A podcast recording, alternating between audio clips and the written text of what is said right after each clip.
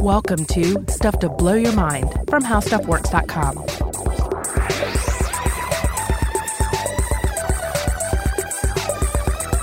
Hey, welcome to Stuff to Blow Your Mind. My name is Robert Lamb. And I'm Joe McCormick, and we're back with part two of our 2018 Ig Nobel Prize recipients uh, episode.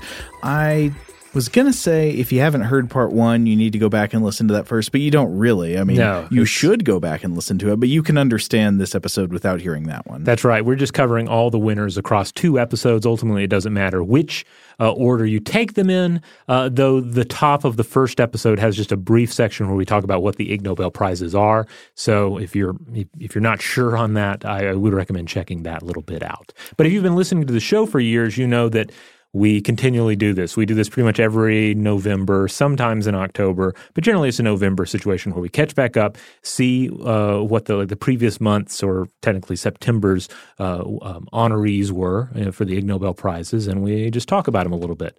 Sometime in the past, we've done.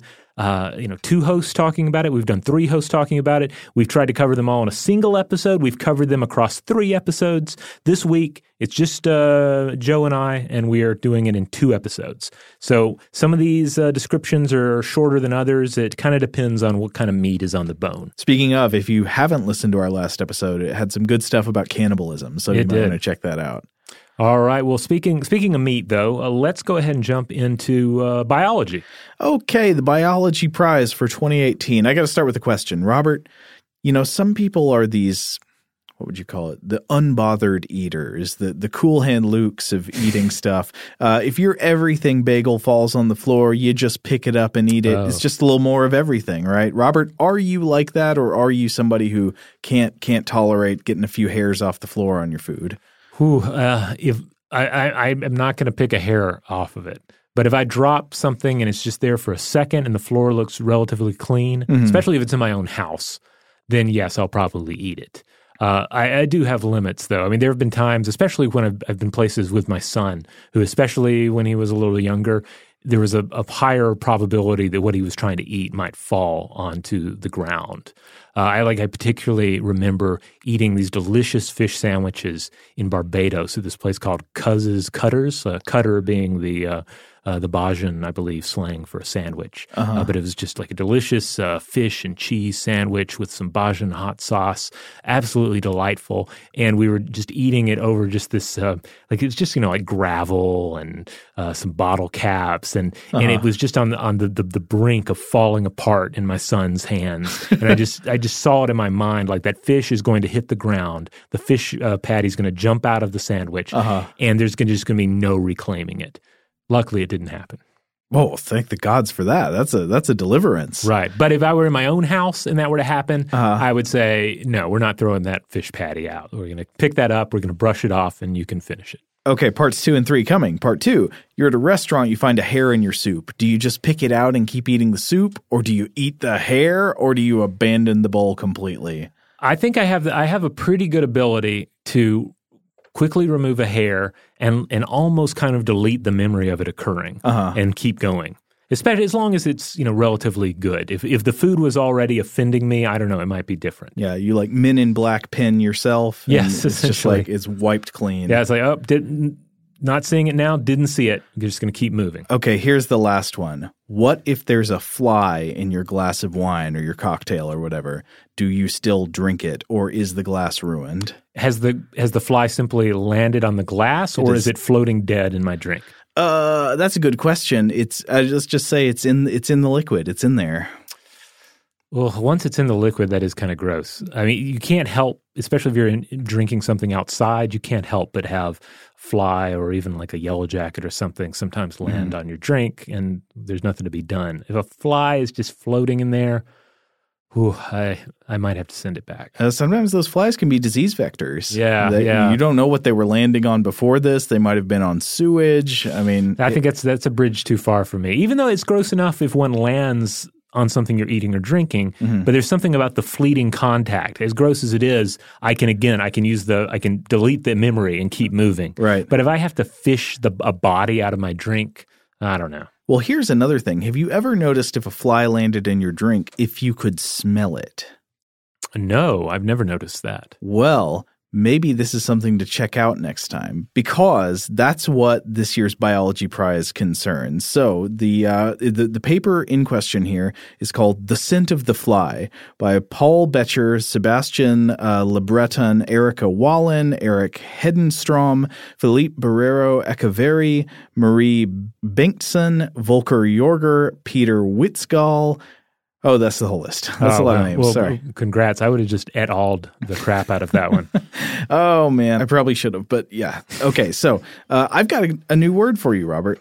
Semiochemicals. You, you heard that one before? no, it's a new one on me. Semiochemicals. Okay, it just means chemicals used for communication, like semiotics, Oh, and okay. signs, study of signs, and in communications.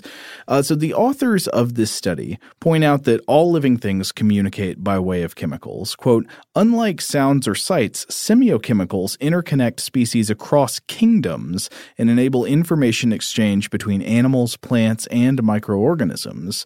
And I think there's some indication that's true, like that there are chemical signals that allow your body to communicate with your microbiome. Yeah, all right. Or, or maybe I'm going out on a limb here, but uh, I mean, it seems like some obvious ones would be the, the, the smell of rotting flesh or rotting uh, uh, organic material. Right? Kind yeah. of sends a, a signal across a species. Yes, you're communicating in a way with the bacteria that are consuming that flesh. Hmm. And also, I'd imagine that the smell of something especially sweet, the smell of nectar, et, et cetera. Right. You might be communicating with a plant. Yeah, exactly. So, uh, a fascinating takeaway from this knowledge is that the same one biocompound may be bioactive for different species in different ways. In other words, one semiochemical communicates something to both you and some other animal, say your dog or an insect, but what it communicates is radically different. And anybody who has a dog, in fact, probably is familiar with this because something that smells repulsive to you smells delicious to your dog.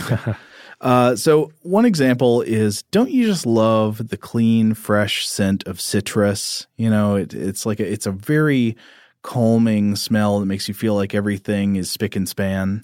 Yes, unless it's actual spick and span, you know? Right. Oh, Like- I don't know actual spick and span. Well, at least spick and span is a cleaning product, right? Which I, is that the yeah? Oh, yeah, yeah, Yeah. That's right. But it does, this touches on one of the key differences for me. If it's legitimate citrus, yes, it's beautiful. I, I love the smell. But if it's something that is like a fake lemon smell, then there's something mm, uh, unnatural about that. Well, did you know I actually came across a paper while I was reading about this that found uh, that like the title of it was something like "Lemon Fresh Scent Causes Flies to Lay Eggs." so, lemon fresh scent it's a chemical cue that says to you, "Ah, this place is clean and delightful," unless maybe it's the, the synthetic smelling kind that you don't like. But So this might be why the fly would be seeking out, say, my tiki drink. yeah, it's got a lemon fresh scent. It says to the flies, lay your eggs here. This is a great place. Uh, and this is probably because the vinegar fly, Dro- Drosophila melanogaster, prefers to deposit its eggs in the peel of citrus f- fruit as long as yeast is present there. And so this particular study, the, the Ig Nobel winning study, focuses on a compound called Z4-undecenal or Z411AL. Uh, undecenal or undecyl aldehyde is an organic compound that can be found in citrus oils. So Z411AL, you, you can associate it with, with a kind of citrus peel clear, oily liquid kind of thing. And it is one of these volatile compounds that plays a role in the life of multiple organisms. In vinegar flies, Z411AL is produced by females, and it seems to play a role in the attraction of male mates. But Z411AL is also bioactive in other organisms. For example, Z411AL is produced in the anal glands of male rabbits, such as the European wild rabbit, uh, and it's got a mini splendored scientific name, Oryctolagus cuniculus. Ooh, very nice. Yeah, that's like a, that should be a Bond villain name. and so experts believe this volatile compound might play some role in territorial marking. Uh, and one reason for thinking that is that like studies have found that when you have other male rabbits smell this compound, their heart rates shoot up. Maybe like, oh, there's another dude around here, not having it. Oh, I got you. Um, A related similar scent has also been found to emanate from the colonies of a seabird called the crested auklet, which is Aethia cristatella.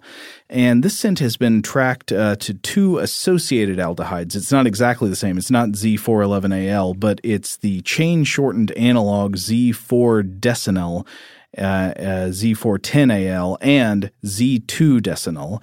And researchers think that these smells function as a parasite repellent and an advertisement of mate quality. Another another interesting link, like we've talked about before, between mating advertisements and the avoidance of parasites. Right? Sometimes when you're showing off how good of a mate you are, what you want to show is I got no parasites on me. Look and see. Oh, and I also just included an image of what crested auklets look like because they look really funny. Ooh, yeah, they're, they're beautiful. These are some beautiful birds. And if you want to check out a picture of them, uh, uh, again, the, the, the spelling on that auklet is A U K L E T. Yeah, they've got um, so they've got crests like sort of mohawks going out of I don't know what you'd call that part of the face, the bridge of the nose over the beak, uh, that like shoot out forward, and then they've got really funny googly eyes. Yeah, they, they, they are like googly eyes. Those eyes. But anyway, so back to the, the compound we're talking about, Z411AL. But the funny thing this study found is that apparently humans are also highly sensitive to the smell of this particular compound. So it comes out of rabbit anal glands, it comes out of auklets, uh, but humans also find significant the smell of Z411AL even in tiny quantities, and thus humans are highly sensitive to the smell of the female fruit flies, or not fruit flies actually, they're often called fruit flies, but technically they are vinegar flies, vinegar flies that produce it. And there was an experiment that proved this. It was a wine tasting. Ha. So you got eight members in the study. It was uh, two women and six men who were trained wine assessors, wine experts. You know the, those people, the sommelier types, uh, who I think they worked in the wine industry assessing wines uh, in Germany. And each sampled the aroma of multiple randomized glasses across a few tests. So across the different tests, these glasses contained either nothing in the control condition or the scent of a female fly, which produces the compound compound, the scent of a male fly, which does not produce the compound, various amounts of synthesized, like lab made Z411AL, uh, tested against a background content of nothing water or white wine. I believe it was a dry Pinot Blanc from 2013. And the results were that tasters could strongly detect the smell of a single female fly or the presence of isolated Z411AL in the glass. It was even perceptible at one nanogram. That's one billionth of a gram per wow. glass. So even at the smallest concentrations, the compound was described as unpleasant and as an off flavor. At higher concentrations, it was perceived as a loud off flavor. And so the authors write, quote, this supports the observation that one fly spoils a glass of wine after falling into it, provided it is of the female sex. So uh, it wouldn't just be the conceptual gross out of having a fly fall in your wine. You wouldn't have to r- think through, oh, this could be a disease vector, or oh, it's grossing me out for this reason or another just if it's a female fly, just the smell of it hmm. could be repellent enough that you would detect it and you would find the glass revolting afterwards. Interesting. So that's the funny part of the study. Obviously, uh, you got wine wine tasters like sniffing glasses with flies in them. Right. And everybody loves a I mean, anytime there's a, a, scientific article about wine or wine tasting, mm-hmm. uh, people tend to read it, uh, even if it's relatively unamusing. But uh, I, I, actually would love to do another episode in the future just on wine and wine tasting and the, not only the like the biological aspects, but of course the psychological aspects. Uh, we have an older episode of Stuff to Blow Your Mind that went into it a little bit, but I feel like didn't really give the the this, this, the the importance of uh, of, of, priming and, and the, the, psychological weight of of wine tasting. You know, your expectations, the story that's told about it, etc. I'd be more than happy to come back to that. Uh, so that's the funny part. The funny part is them sniffing flies. The interesting question, though, is why? Why are humans so sensitive to Z411AL? It's this compound that's very relevant to the lives of these vinegar flies, mm-hmm. right? So if you're a Drosophila, this this compound is super important to your mating process. But Why do humans find it repellent in food consumption contexts? The answer to this question is not currently known. It's not clear that this compound is of any biological significance to humans. So the authors hypothesize well, let's see, what could be the reasons? Maybe it's reminiscent, they say, of quote, other food aldehydes. So, like our sensitivity to it could be part of a, a general food hunting olfactory package. Mm. Uh, but then again, why would it repel us in the context of wine? And we know that sometimes some food smells can be attractive in one context and repellent in another, like certain smells associated with cheese, right? Right. Yeah. Um, there have been some wonderful studies that have shown that if you smell the same thing, if you're told that it's a shoe, you'll be grossed out. If you're told that it's, it's, a cheese, then you'll run grab some crackers. Delicious. Yeah. And I suspect that same smell, which would seem to be delicious on a cheese, if you smelled it on, like, I don't know, a bunch of uh, uh, strawberries or something, you would probably think something was wrong with yeah. them. You'd be grossed out. Yeah. Uh, but I don't know that. That's just my, I, I'm supposing. Uh, but then again, they also hypothesize, the authors do, that the human sensitivity could exist in order to, quote, avert ingestion of fruit that is infested with vinegar flies, which, as we were talking about earlier, can, of course, be covered in microbes and can easily be a disease vector. But at this time, we just don't know the answer. We don't know why this smell is so salient to humans. You would think there would need to be a reason for that, but we don't know what it is. Also, the uh, authors note that Z411AL is, of course, found in citrus essential oils. For example, uh, it's part of the smell of clementines, and the authors point out that it could play a double role in signaling, not just as a sign of food, but as a sign of, of social significance. For example, mate location or territory marking in not just flies, but other animals as well. It, hmm. Coming back to this theme that the same compound that's uh, that's very significant to one animal could be significant, but have a totally different meaning to a different different animal. And ultimately, the authors propose at the end that they just want more research to provide a deeper understanding, sort of, of the, the ecology of smells, the way volatile compounds connect different organisms to one another. And they write, quote, a future challenge is to extend functional, behavioral, ecological, and phylogenetic studies to include vertebrates toward an understanding of the chemical vocabulary that interconnects us with other living things. Huh. This is a great um, uh, prize winner for the Ig Nobels, I think, because I agree. It, it, it, it touches on two areas. For, for starters, it has that obvious, uh, funny uh, mental image of someone smelling the wine and saying, "There's a fly in this." Mm-hmm. Uh, but then it does get into this like the, the, the deeper role of uh, the, these chemical signals and and the the mystery of exactly why they're setting us off like this. Mm-hmm. Uh, there, there's a mystery to it. Yeah, I liked this one a lot. All right, on that note, we're going to take a quick break. And when we come back, uh, we will look at another 2018 Ig Nobel Prize winner.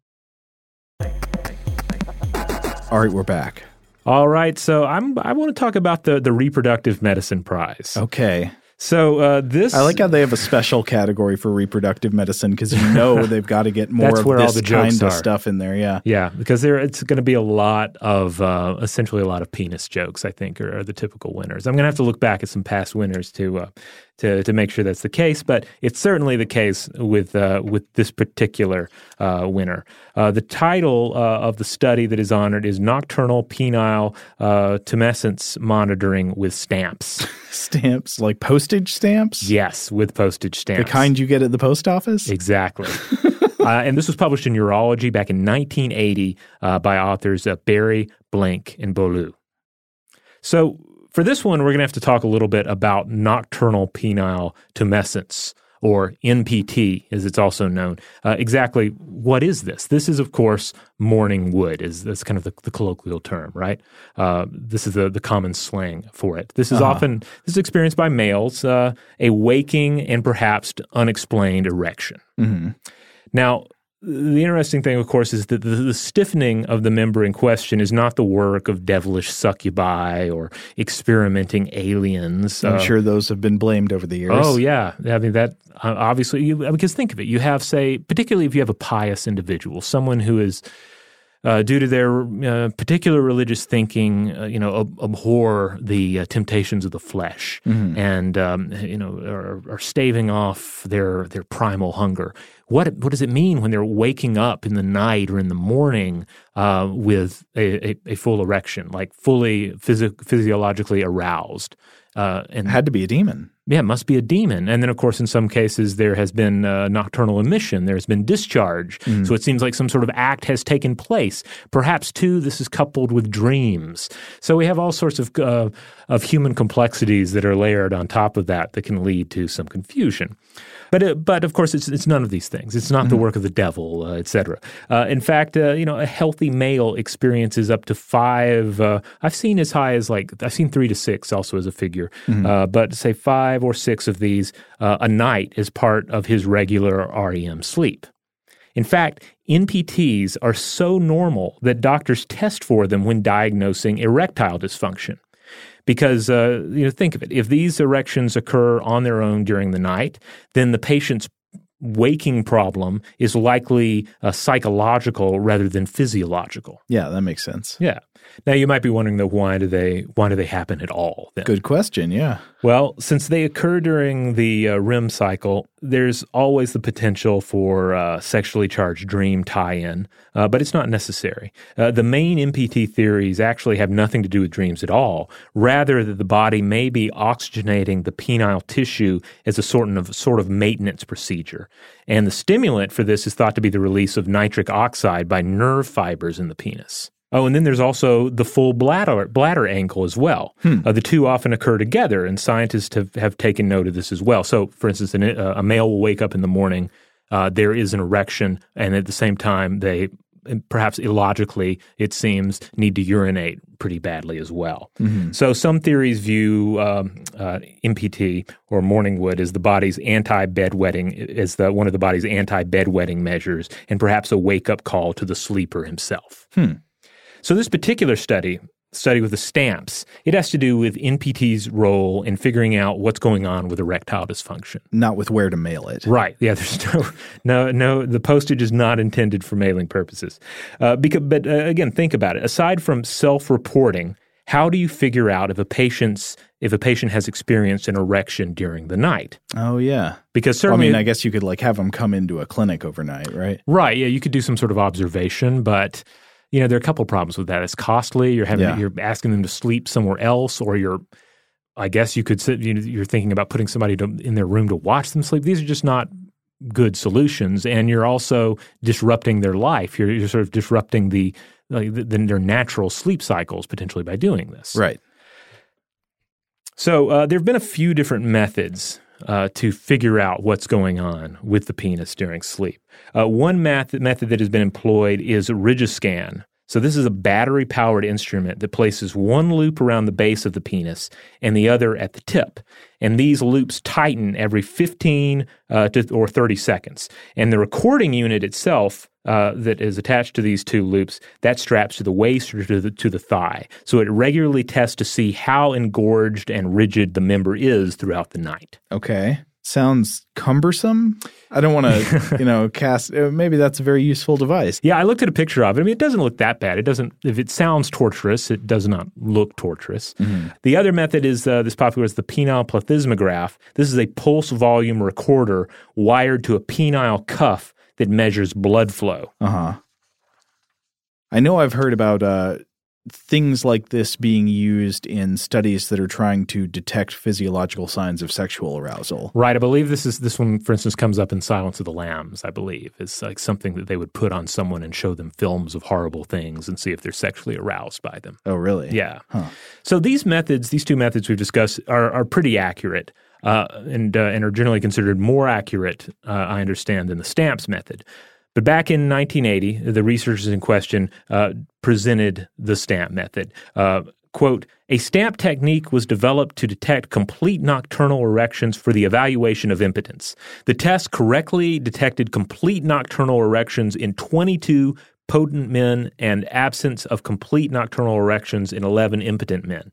This is a simple, useful screening test for organic impotence.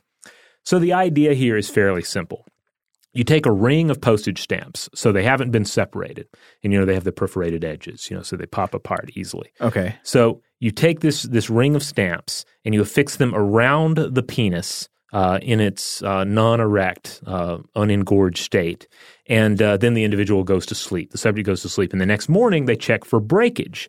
If the stamps, if that ring of stamps has broken, and again, it should ideally break easily because of the perforations, uh, this will be a sign that an erection has occurred. And this has some key advantages, right? It's low cost, Right. Just the cost of postage, basically. Uh, Unless can- the cost of postage goes way up. Right, it's gonna there's gonna be a regional determinant uh, determinant there. Also, yeah, don't don't buy rare stamps. Just buy buy the forever stamps, I guess. Somebody doing it with like the thousands of dollars of stamp collector stamps. Yeah, exactly. Yeah, don't use those. But yeah, it's low cost. You can it also can be self administered with ease. Uh, you don't even like, you don't even necessarily have to have a doctor involved there, right? So that's part of the appeal. Doesn't sound too dangerous. No, yeah, it's going to break apart uh, the, the the stamps, so it's you don't have to worry about like constriction so much. Uh, the only real risk, of course, is accidentally mailing the penis. Right. Uh, but that's a joke. Uh, now, some studies have backed up the effectiveness uh, of this uh, particular method. 1988 paper titled "Nocturnal Penile uh, Tumescence Monitoring with Stamps in Impotent Diabetics" found that quote the diagnostic value of this method is nearly the same as that of NPT recording with a strain gauge, and that's from Diabetics Research and Clinical Practice. However the the problem with the stamp method is that there's always the chance that shifting around in one's sleep will simply tear uh, the perforated edges, uh, the, the strip of tear the stamps without an erection taking place at all, and that would give you a false positive. That'd be a type one error. Right, and then it's yeah, but then the problem there is, is if you're trying to treat some sort of uh, um, you know impotence scenario, then you start treating as if it's psychological when it's really a physiological ailment. So uh, that's the risk. So why is this important? Well, because erectile dysfunction is a legitimate medical concern, and it's funny because it involves a penis and morning wood, and these are inherently And funny stamps. concepts. And stamps, like stamps and penis. Uh, it's really, I mean, in retrospect, it's kind of surprising it took uh, the, the Ig Nobels this long to honor these researchers. Well, Robert, that one made me laugh and, and even sort of a little bit made me think. It's good to think about, you know, what are the what are the maybe not as perfectly effective but cost effective, safe things people can do to substitute for expensive medical tests. Obviously, sometimes you're going to value accuracy over, you know, cost effectiveness and stuff like that. But with with some of these things, you know, it seems like it's worth doing a cheap test before you spring for the expensive test. Yeah, it makes sense to me. Uh, I should add that I also saw a criticism of the stamp test being that we're entering an age where there people have uh, decreased access to traditional stamps, and so Right. that could be a you know, potential problem. The doctor says you need to get some stamps for your penis, and then your response is, "What are stamps?" couldn't the urologist just have uh, medical stamps? Like they could have stamps that you With no postage prescribed. uh, value at all. or I guess it probably probably be over the counter. Would they need to keep that behind the counter? Yeah. Oh, ju- but uh, then what about the embarrassment when you accidentally try and mail um, something? You start mailing your Christmas cards and With you your realize, medical oh, I used my medical penis stamps. do they say penis cards. stamps on them? Like Yes, that's totally clear. say, Yeah. Warning: medical penis stamp, uh, no postage value. Yeah. Oh, I think we need to go to another one. Okay, let's move on. Okay, I want to do one that we can look at pretty quick. Uh, quick question, Robert.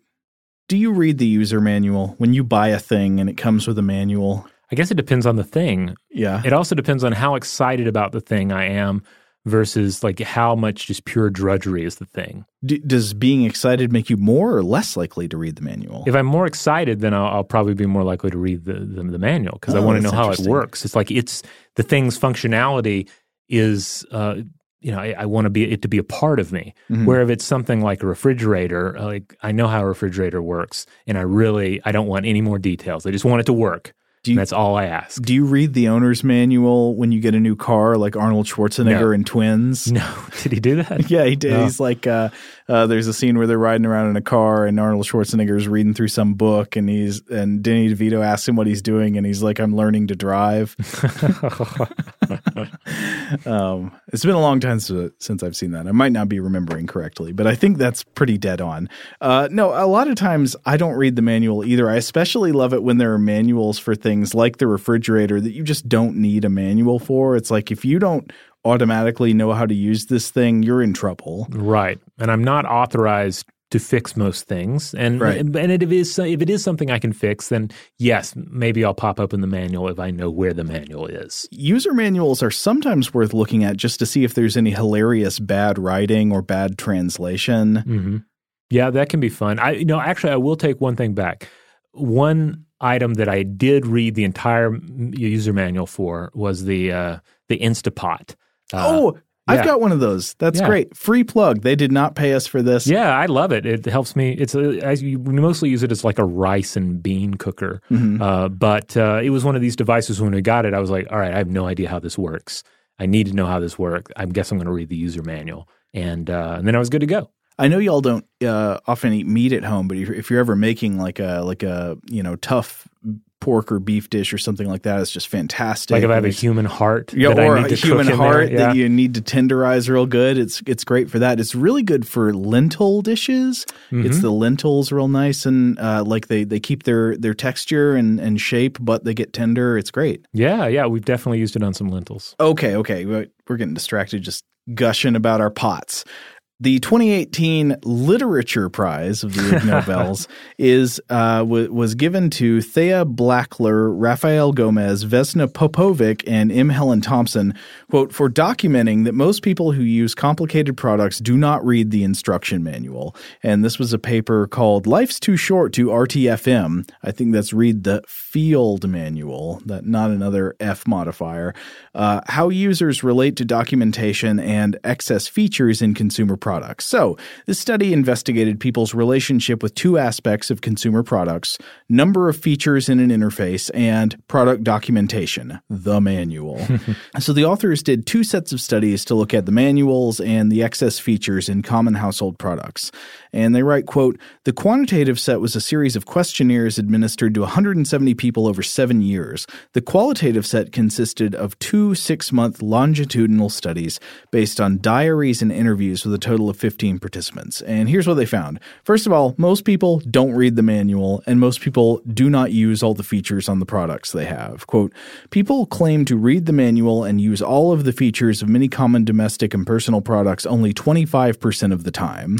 I have to add that clearly one of the reasons that this study was was honored is that it, it does something that the Ig Nobel Prizes frequently like. It it is it points out something that is blatantly obvious and backs it up with uh, with scientific rigor. You know, I actually like studies like that. Mm-hmm. People react on social media when there's like a study that shows direct evidence of something that should seem obvious and then people respond like duh why'd you have to do a study on that? That's obvious. No it's i mean all the time we mm-hmm. have beliefs about things that seem obvious but they're in fact not true. Exactly. Tons of things that you think are obvious are false. And when a study shows you that something you think is obvious is actually backed up by evidence that's valuable information. Exactly so anyway, rant end on that. But uh, so uh, but this this one might be less less life and death than some of these things that people think are obvious. But I do think it's kind of interesting about our relationship with our products.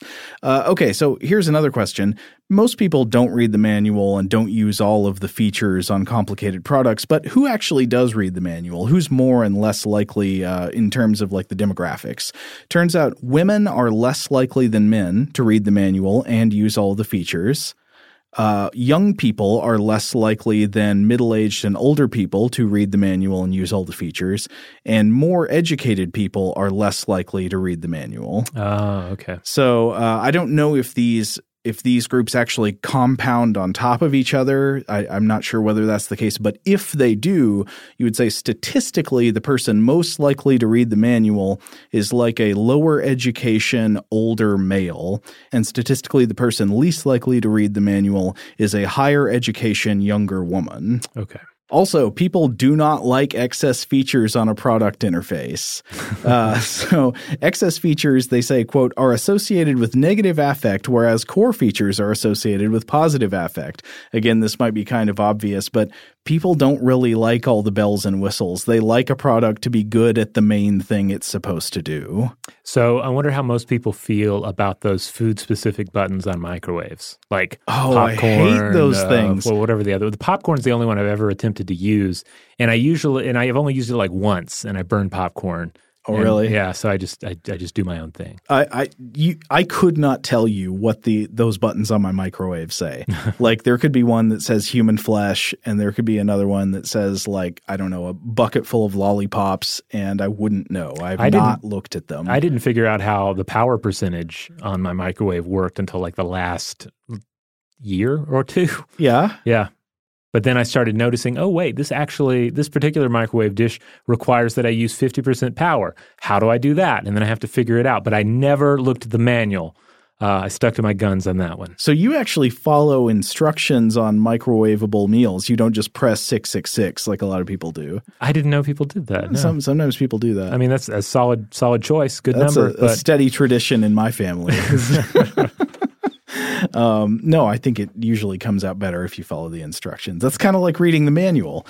Also, uh, people hate having to consult the manual to figure out how to use something. Quote, True. reading of manuals appears to cause annoyance and negative emotional experiences, unquote. On average, people just want their products to be self explanatory. They do not want to have to read all that stuff and deal with a bunch of extra features and settings. They want stuff to be easy and intuitive, and they don't want to read manuals. so I wonder what companies should learn from this. Like, is there some, is there a lesson here for the creation of manuals or the, or the, uh, you know, creation of, of alternative materials regarding the, the use of their products? That's a good question. Um, I mean, generally, I think it should be the case that if it's possible for you to make an interface, a product interface, self evident, like it should just be obvious how the product works and how you're supposed to use it, you should do that. Now, obviously, you can't always do that. There are going to be lots of kinds of features of products that are more complicated. They can't just be totally obvious on the interface. Uh, so, in that case, I don't know what you're supposed to do. Uh, maybe you're just going to have people being frustrated. Maybe the idea is that all products should contain sort of uh, to whatever extent possible kind of walkthrough features right like they don't you don't have to go look at the manual it just asks you what you want to do and helps you do it A walkthrough, but who wants to do that? no either? that's Like, that's really annoying too Yeah, I don't want to do like a robotic walkthrough with my new microwave. I just want to use it when I have to, right? yeah i don't know what to do about it do you want to burn popcorn we're doing it either way Exactly. All right. Well, on that note, let's move on to our next award-winning study. Let's let's talk peace, Joe. Uh, okay, this is the 2018 Ig Nobel Peace Prize. Uh, it was al- awarded to Francisco Alonso, Cristina Esteban, Andrea Serge, M- Maria Luisa Ballestar, uh, Jaime San Martin, Constanza Catalayud, uh, Beatriz Alamar, oh, and Beatriz Alamar for measuring the frequency, motivation, and effects of shouting and cursing while driving an automobile. Ah. Uh, and there are a couple of references here. One in the Journal of Sociology and Anthropology from 2017. Uh, Francisco Alonso attended the ceremony, but the authors write that, quote, evidence has shown that drivers who usually express aggressive behaviors more frequently tend at the same time to have higher rates of road crashes or traffic incidents. And so the situations in which aggressive behaviors arise tend to be very common, meaning that driver aggression is potentially a major traffic safety issue. And the authors administered a number of survey questions to Spanish drivers over the age of 14 to figure out their perceptions and attitudes uh, about uh, aggressive driving behaviors like shouting and insulting behind the wheel. And so I found uh, a long form version of this that I don't know is the, it seems like the long form version I found is not the study itself, but is a summary that was published after the prize was awarded because it's got some really funny uh, statements in the conclusion, such as Let us also remember that people use cars to make love as well, which is clearly better than eventually using them to get, get us killed. Uh, and also, as it happens with these prizes, we need to support laughters because they are not compatible with certain negative emotional states, and for sure they will lead us to peace. Well, that's a nice sentiment. Just to look at the data real quickly that they come up with, uh, they say that about 26.4% of people, of drivers, uh, admit that they sometimes insult other drivers or shout while driving. I do that. 41.6% say they never do it. I don't know. Liars. Uh, I almost never do it, but sometimes they really get to you. It's a real struggle for me, especially when I'm in the car driving the boy around, and uh, I- I'm, I'm really good at watching my language the rest of the time. I, Hmm. I think, but uh, when I'm in the car, it's a little harder. Uh, luckily, he mishears me. oh, Uh, yeah? yeah. um, for a while he was convinced, he, or hopefully he's still convinced that I sometimes refer to other drivers as funkies, uh, and uh, I should really try to do that instead of what I am saying. That that's a good one. Funkies. You know, it's just funky driving. Yeah. Uh, a quick look also at the data about uh, reasons people self-reported to initiate some shouting or insulting other drivers. Top one with 22.5% was uh, reaction to breaking a rule. So when somebody else breaks a rule, Oh, yeah. that's when you. I will shake my finger at them when Yes. Uh, also, next at 21.4%, reaction to dangerous maneuvers. So when other people behave recklessly. Uh, then below that, at 13.6%, the other driver puts me in danger. Uh, also at 13.6%, just stress. Hmm. Uh, you know, stress. But that's that's people being self-conscious, right? They're Yeah. they're admitting, yeah, stress probably just makes me do it. Uh, other reasons are below that, uh, and then finally, 1.3 percent of people say they do it because quote everybody does it. Ha. now, something that's not reflected in this study, I just want to throw in. Uh, I recently watched uh, The Ice Cream Man, a 1990s horror film starring Clint Howard. And Clint Howard apparently uh, drove around yelling in his car in order to get his voice nice and raspy for the role. Whoa. So it's possible that that person you think is driving angry, it's just Clint Howard preparing for a, a leading role. Method acting, yeah. Yeah. All right, we need to take a quick break, but we will be right back with more Ig Nobels.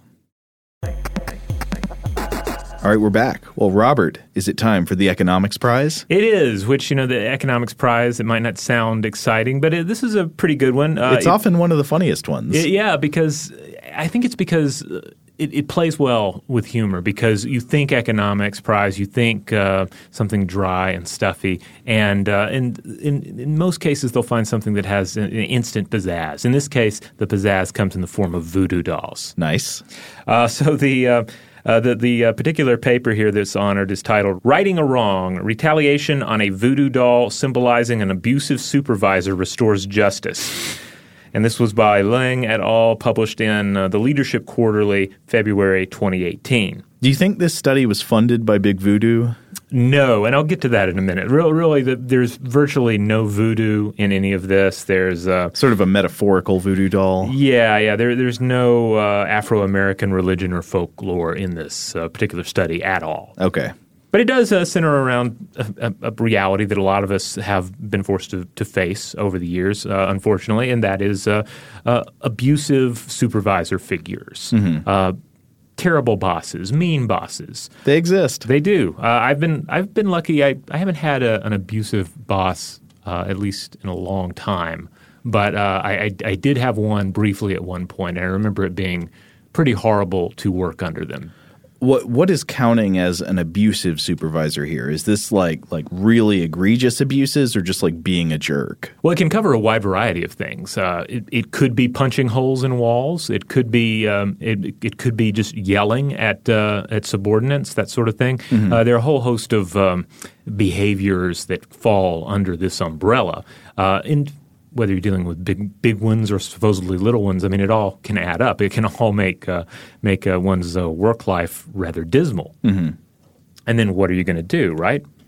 Uh, hopefully, you're gonna, there's going to be a system in place, like via HR, to report such individuals. But as the authors of this 2018 uh, paper point out, there may be a, tempt, a temptation uh, for reprisal. In other words, to get revenge uh, in some sense uh, at the, uh, the, the the boss or superior that is uh, that is being horrible.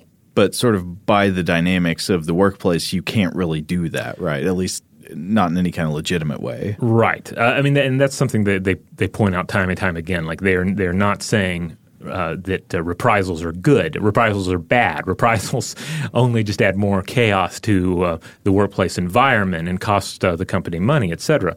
Uh, but uh, here's uh, uh, uh, one of the things they had to say in the study. Quote, when a subordinate receives abusive treatment from a supervisor, a natural response is to retaliate against the supervisor.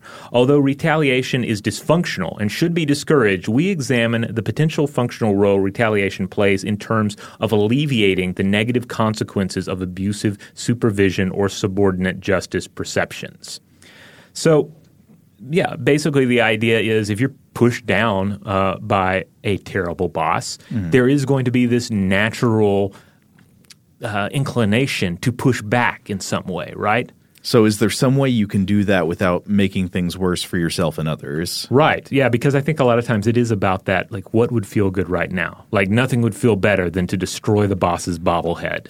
You know. uh-huh. But as fun as it might look on the on The Office or some other television show or film, uh, it's it's not really necessarily a good move in the long run. Still, aggression uh, against such supervisors is common, as high as 76%, according to a cited uh, 1999 study in this paper. And this is seemingly on par with uh, aggressions toward coworkers as well, if not uh, more prevalent. Uh, the authors point out that the prevalence of retaliation suggests that retaliation may play a functional role in dealing with abuse. And there are various theories as to why an adaptive response, a way of rebalancing the relationship, etc. So it could be, I mean, not to put thoughts in everyone's head, I guess, on this matter, but it could be as, as simple as, okay, uh, an otherwise okay boss like raises their voice at you. You feel a little hurt. Mm-hmm. Their bobblehead takes a little dive off the side of their table. You, the universe is restored, you know, because you're like, all right, you yelled at me and I didn't really like that, but the bobblehead is dead now. Mm-hmm. And you could see that as like, and okay, things are equal. How are they really equal? Well, that depends on all the other aspects of the the uh, the uh, office dynamics. So the authors here they lay out a functional theory of retaliation whereby engaging in retaliation reaffirms one's sense of justice, and supervisor abuse is the external stressor uh, that violates one's expectations of fair treatment. Mm-hmm. So to test this out, they made use of an online voodoo doll representing an abusive uh, supervisor, and specifically in the wording of the paper, uh, they use what they would call a voodoo doll task or VDT paradigm to manipulate retaliation. Gotta love that uh, sterile terminology. Yeah. So so again, there's nothing act- actually related to any kind of folkloric or religious uh, practice here. So it's not really a ritual. It's more just like the concept of enacting violence on some kind of effigy. Right. Yeah such as you know very much the, the, the bobblehead in question.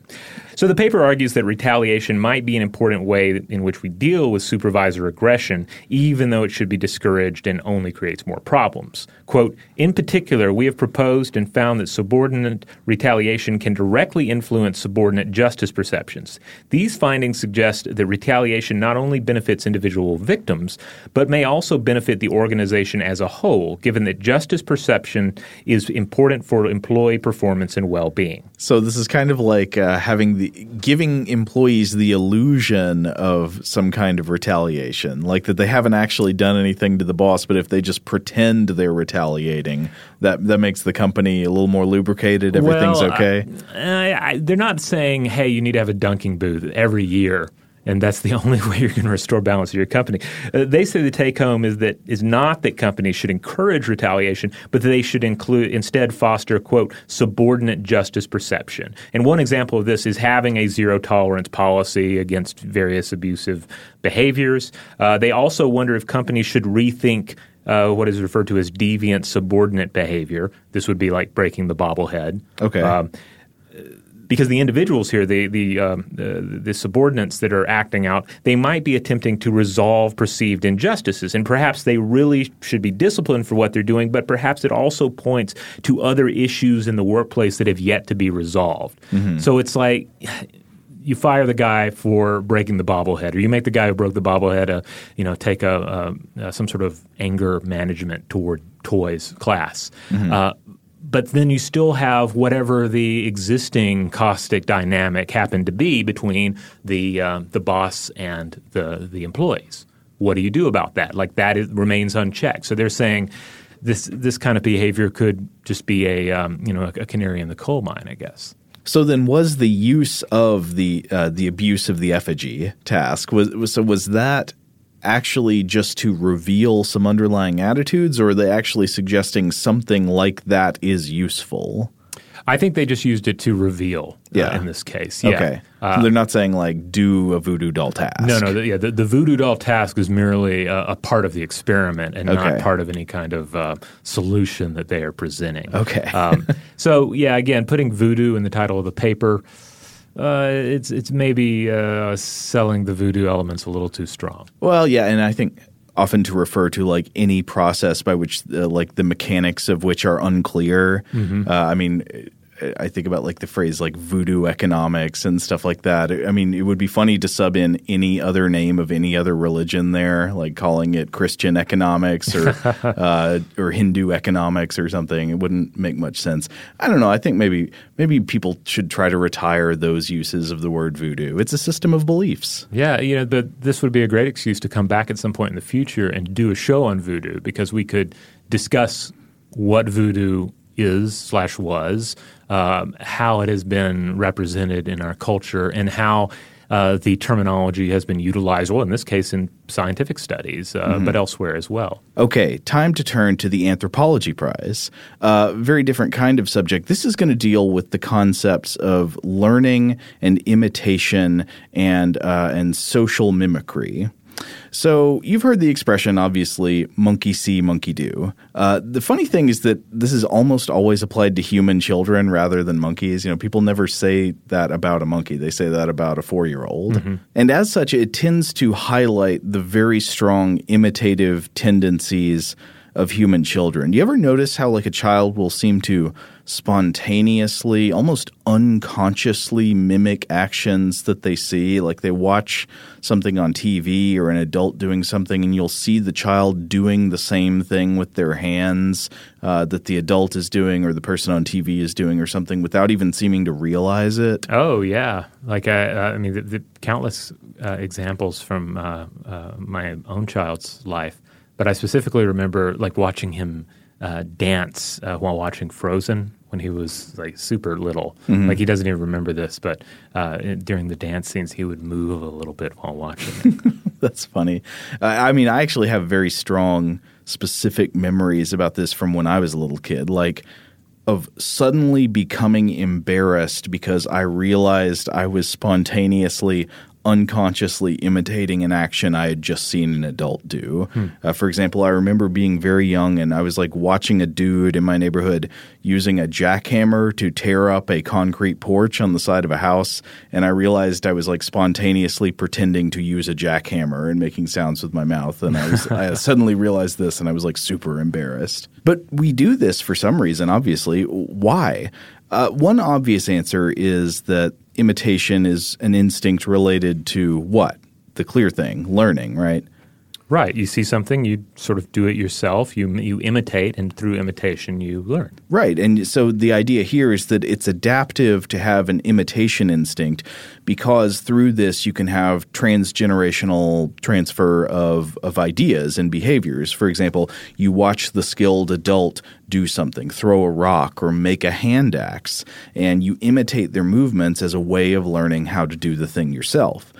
But there appears to be another biological function of imitation, which is that it plays a social communicative role. It prolongs prosocial interactions and generally promotes positive social relationships. And this latter role has been investigated in humans, but it's sort of underexplored or sometimes even thought to be absent in non human primates like chimpanzees.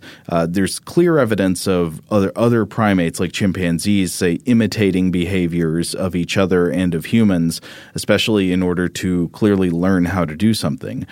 But what would be the evidence that there's this social communicative role in humans that's not necessarily there in chimpanzees? Well, one is this interesting fact that human children, but not apes, tend to what, what's called over imitate. So here, here's an example I want to give you. If an adult is demonstrating the physical actions required to accomplish a goal, human children will usually copy directly all of the adult's actions, even if they're clearly irrelevant to achieve the goal. And meanwhile, chimpanzees will tend to ignore the irrelevant actions and figure out what's the important part to get the desired goal. So, an example would be an adult picks up a colored block and then uses it to flip a switch on a box, and then the box opens to reveal a toy. Human children, especially starting around two years old, will copy this exactly. They'll pick up the colored block and use it to flip the switch to get the toy, whereas the apes will just skip the block and they'll just flip the switch with their hands and get the toy. Another version I've heard is like, um, you have a food item or a toy or something inside a box, and you have an adult go through these elaborate rituals with their hands before they open the doors of the box and get the, the thing out. Uh, apparently, apes and human children will tend to copy all of the actions if the box is opaque. But if the box is clear and you can see the item inside, the human children will still copy all of the actions, but the apes will just reach in and get it. So the take, the real take home here would seem to be: do not bring a chimpanzee to communion. right? because it's not going to follow any of the more ritual aspects of the thing. It's just going to go for the juice and bread. Well, this is clear because it, this shows that even the presence of rituals seems to show that there's some role of imitation in human culture that mm-hmm. goes beyond just like learning useful skills that achieve goals. There's some type of imitation that happens between humans that seems to be purely social. And it's hypothesized by some that humans are actually better learners than apes in part because of this slavish copying of apparently pointless actions. You can imagine how this might help in like learning to perform actions that don't immediately result in a goal or reward, right? Mimicking behaviors with no obvious benefit also helps you learn more complex multi step skills. That's true. Plus, I'm, i also can't help but think of steps in performing tasks uh, where the uh, the importance of some of those steps might be lost on uh, on a novice. Exactly. But later on, you realize, oh, that's really essential. I should wear a radiation suit while while messing around with these uh, these rods. Yes. So the question is, why do human children copy more perfectly and more pointlessly, uh, whereas apes don't to the same extent? And one potential answer is that the human copying appears to be for more than just learning how to achieve goals. It's also playing this social communicative role, where the imitation itself is useful not just for achieving mechanical goals, but for things like improving relationships between people. And this could be seen as somewhat parallel to, Robert, something I know you've read about before the unconscious process of mirroring in human psychology and behavior, right? If, you, if you've never observed this, just do a quick experiment watch two coworkers separately mm-hmm. and then watch them once they begin a conversation with each other. There's a very good chance that when they start talking to each other, you might be able to notice them beginning to show similar posture and nonverbal behaviors like gesturing without them seeming to notice that they're doing it.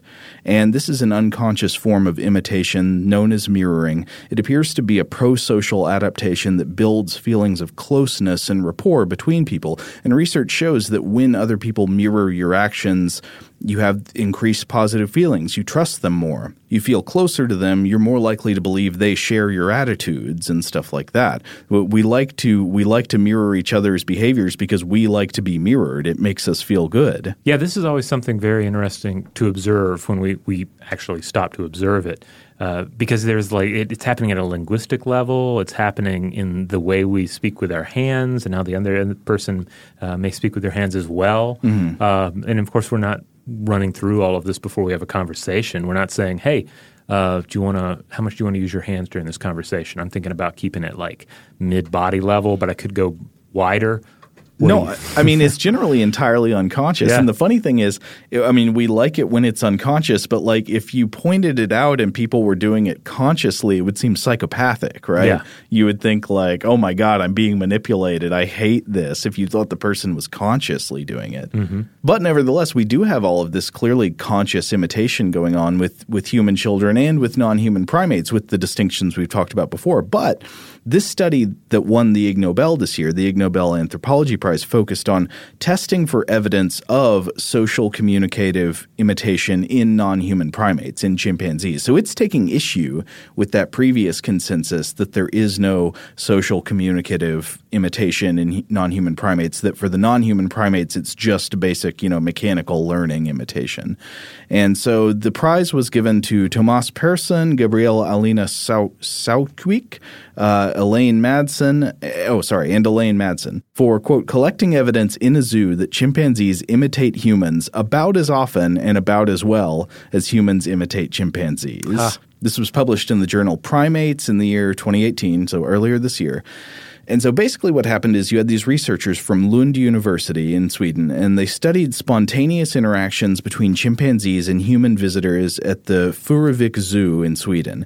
And what they found was interesting. They found that humans and chimpanzees spontaneously imitated each other at roughly the same rate, going both ways. About 10% of actions that each species performed were spontaneously imitated by the other though humans overall showed what they uh, called a higher imitative precision. So, like the humans' imitations of the apes were more finely tuned, you might say, a little bit more accurate, but the apes imitated the humans at the same rate that the humans imitated the apes. Uh, there was also some congruity in the kinds of actions imitated by both humans and chimpanzees, who tended especially to copy things like clapping the hands pressing lips against the window, like kissing the glass, knocking on the glass with the hand, and knocking on the head with the hand. I like that one. But one thing you might notice uh, about these imitated actions is that they're common which means they're familiar, which means they're not new to the animal and they're not in service of any goal. They're not getting anything. Thus, the authors think that this is evidence of social communicative imitation, what's done for the purpose of bonding, building rapport, communicating intentions, and so forth, rather than for learning how to do new tasks or accomplish goals. Uh, another piece of evidence that the chimpanzees showed social communicative imitation is that interactions between humans and chimpanzees lasted longer on average when there was imitation than when there was none. Hmm.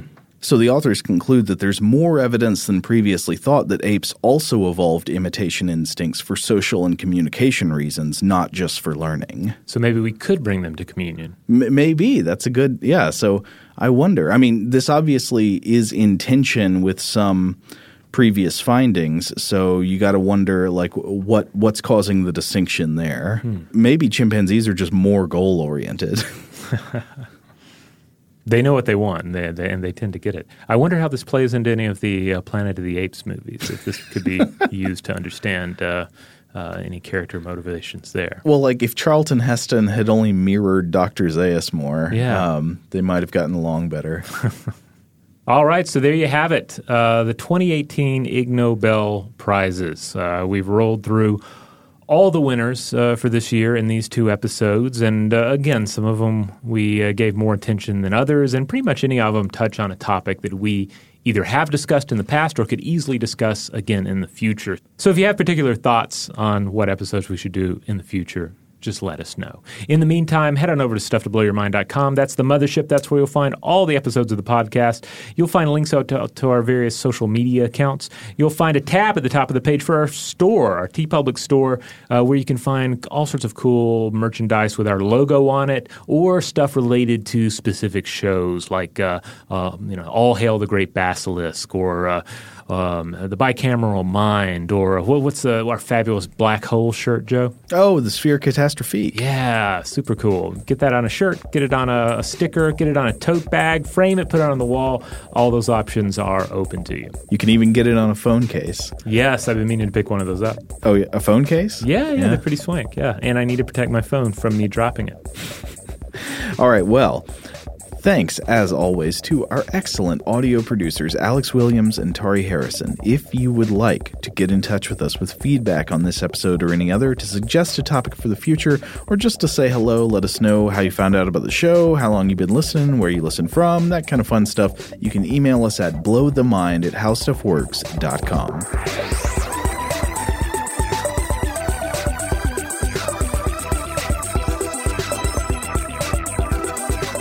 For more on this and thousands of other topics, visit howstuffworks.com.